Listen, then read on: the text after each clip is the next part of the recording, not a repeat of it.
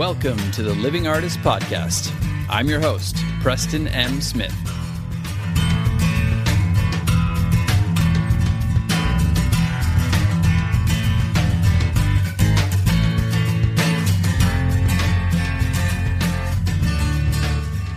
Hey, everybody. Welcome to the Living Artist Podcast. I'm Preston M. Smith, at PMS Artwork everywhere on internet land and socials. I want to thank you for landing on this podcast. Whether you're a professional artist, just getting started in the art world, a collector of art, or just consider yourself a creative person, this podcast has something for you. I like to think of it as a fun way to rant and talk to other creative people about living the life of an artist, surviving and getting ahead in the art world, and enjoying your life.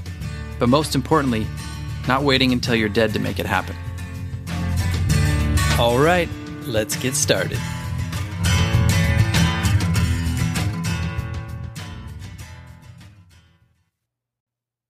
Right, welcome back to the podcast. It's great to have you here. I'm filling in for a friend because today we're going to get down and dirty. We're going to talk about fear.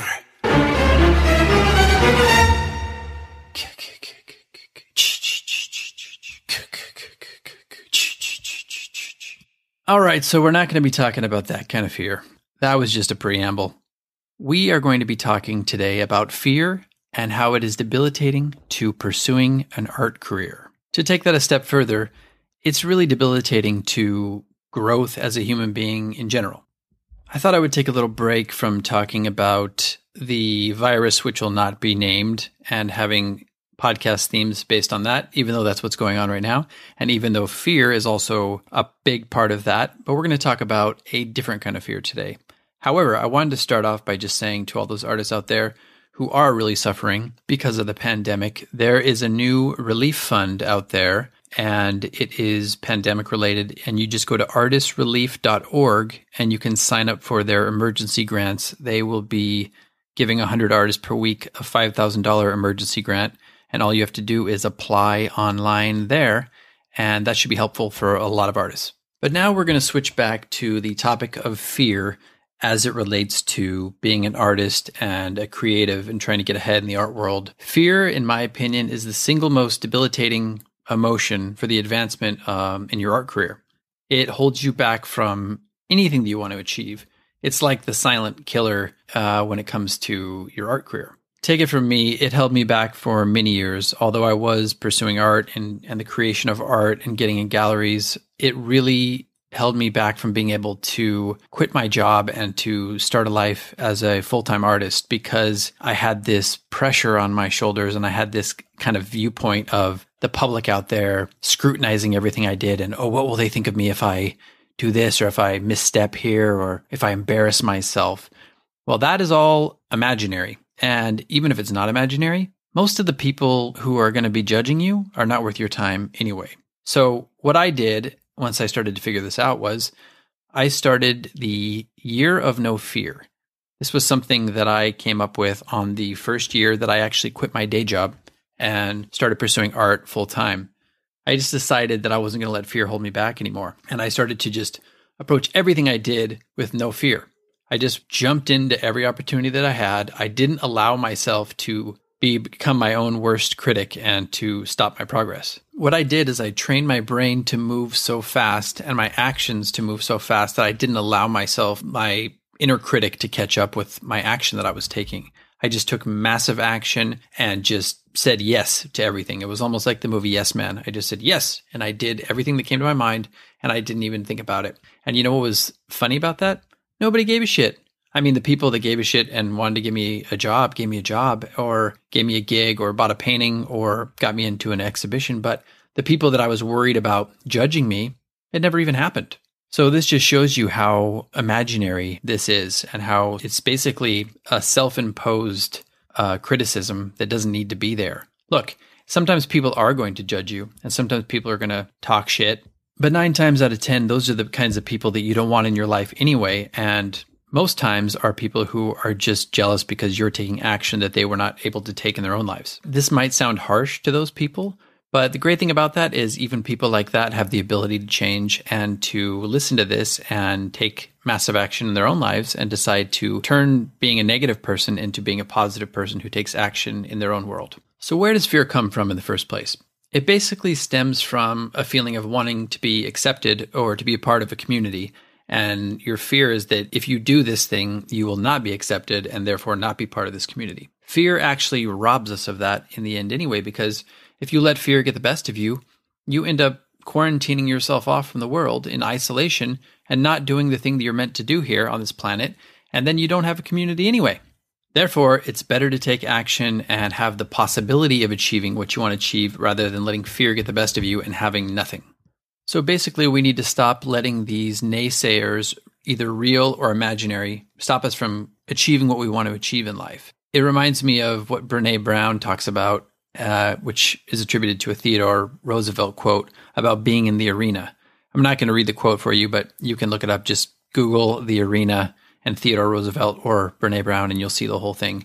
But it basically says the credit goes to the person who's in the arena, who has blood and sweat and mud on their face, something to that. I'm paraphrasing, but not to the person watching who didn't have the guts to get in there in the first place. I think that's so true and really illustrates my point.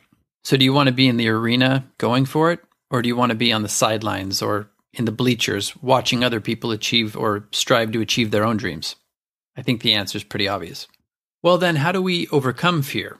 We could pull a page out of the Tony Robbins book and start attaching pain and pleasure to things.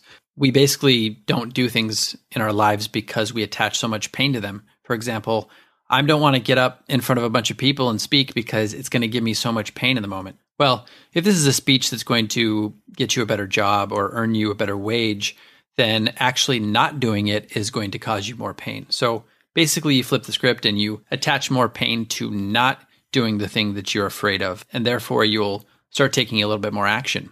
What I like to do is I like to write my goals down. I didn't used to like to write anything down. My wife was always like, write it down, just write it down, just write it down.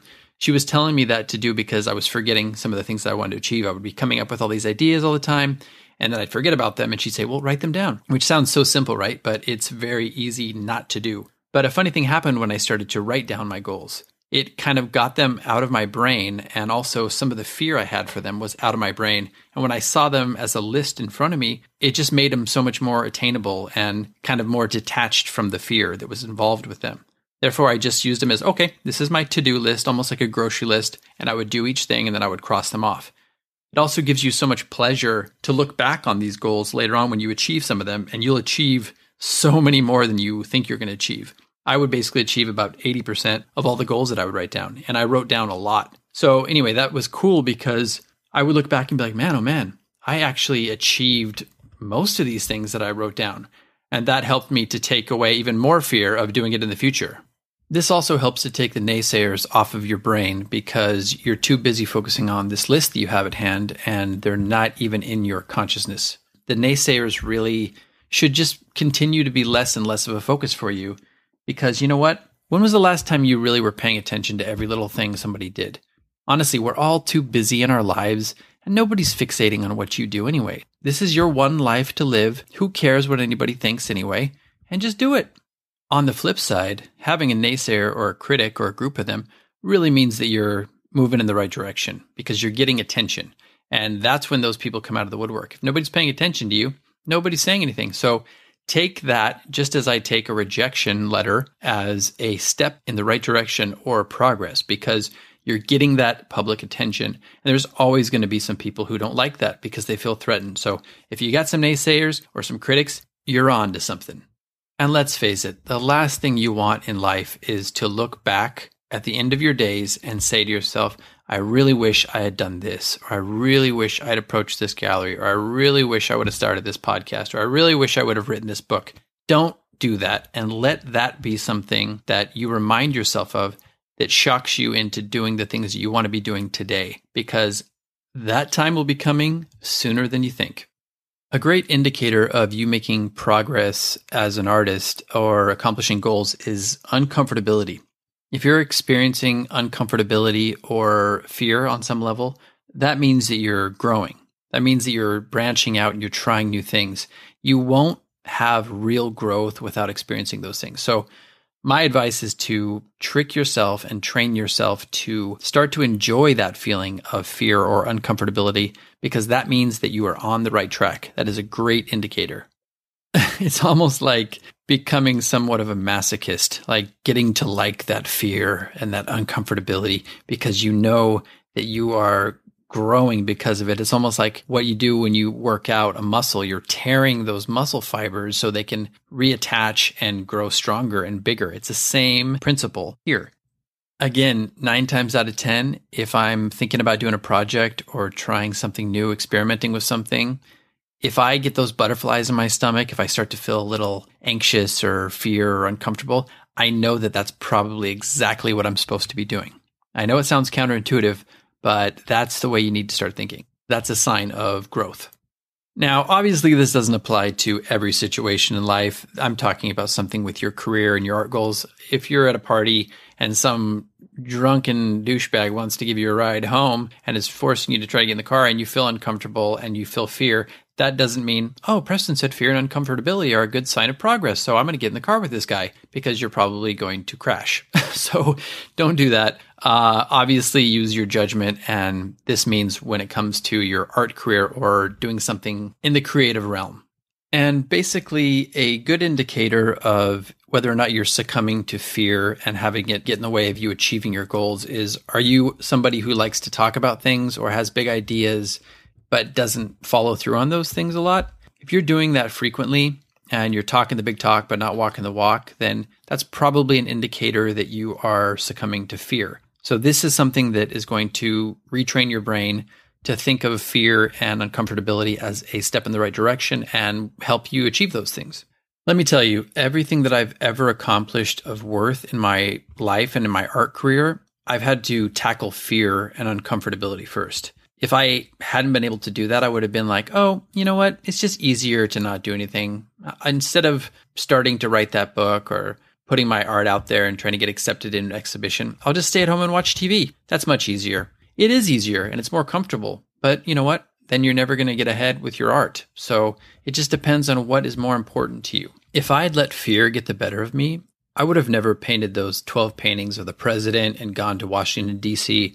I would have never showed my work with David Lynch on stage for the David Lynch Foundation. I would have never written a book. I would have never prepared for my solo show. It's just too scary. And most recently, I would have never started this podcast because this podcast was also a very daunting feeling. I had a lot of anxiety about it at the beginning. I felt, what if people don't like it? What if it's not well received? What if people laugh at it? What if people criticize me for, you know, not saying the right thing or saying too much? I factored in all those things when I was thinking about doing it. And I learned from the past to not let that fear overtake me. And I just decided, you know what? I'm going to start putting this thing in motion. And little by little, it started to happen and I got it going and it gathered momentum and I started feeling better and better about it. And so far, I've gotten a really good response. I want to continue to use that to gain even more momentum and to put out the best podcast that I can. So hopefully, you're getting something out of it. And hopefully, it's a good example of something that you can achieve in your own life and career too. The only thing holding you back from doing something like this is yourself and fear and the fear in your own head. So I want to finish today just by talking about PMS or why PMS. A lot of people ask me, what does PMS stand for? Or why do you use PMS for PMS artwork? Well, PMS are my initials, and I didn't know what they stood for when I was a kid until one day in uh, sex education class when we figured out what PMS stood for. And the class went silent for a moment, and one kid screamed from the back, Preston's initials are PMS. and everybody started laughing and I turned beet red and I got freaked out and I was like, "Oh my god, I have been cursed with these initials and I have a scarlet letter on my chest." So, I decided very quickly after that that I was going to take a little bit of the power back and just own them and say, "Yeah, okay, I'm PMS." So, whatever. I'm going to own it and it's going to be something that I wear with pride and humor. Obviously, humor is a big thing for me. The funny thing was is a lot of my friends started to call me PMS hey PMS or hey, you ready to go PMS?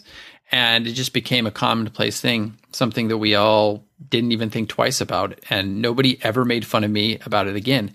If I had been afraid of those initials or uncomfortable about those initials, it could have plagued me for the rest of my life. Or, you know, that might be a little dramatic, but it could have been a joke that came up from time to time that everybody, you know, laughed at or said behind my back, oh, PMS. Uh. Anyway, now I wear it as a badge of honor, and I've even named my art business PMS Artwork. All my social media handles are PMS. So it's kind of how I'm branded now on the web, on social media, and with my business. It's just a great example of, first of all, not taking yourself too seriously, and secondly, not letting fear and uncomfortability get the best of you. Well, I hope you got something today from this episode, and I hope that it reminded you or inspired you to embrace fear a little bit in your own life and to not let it control you, but use it as a tool to help you control the trajectory of your own art career.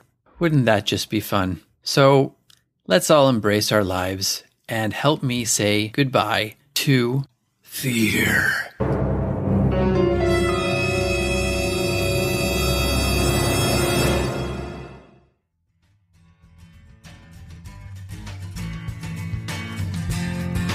This has been the Living Artist Podcast.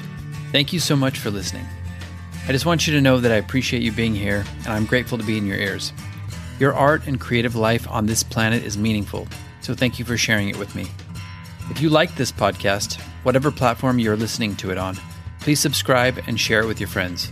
You can also leave me a positive review to show your support. This helps me to reach more people with the algorithmic magic and keep the show going strong. If you want to see more of what I do and check out the art that I create, you can visit my website at www.pmsartwork.com or follow me on social media everywhere at PMS Artwork. That's it for now. See you back here next time.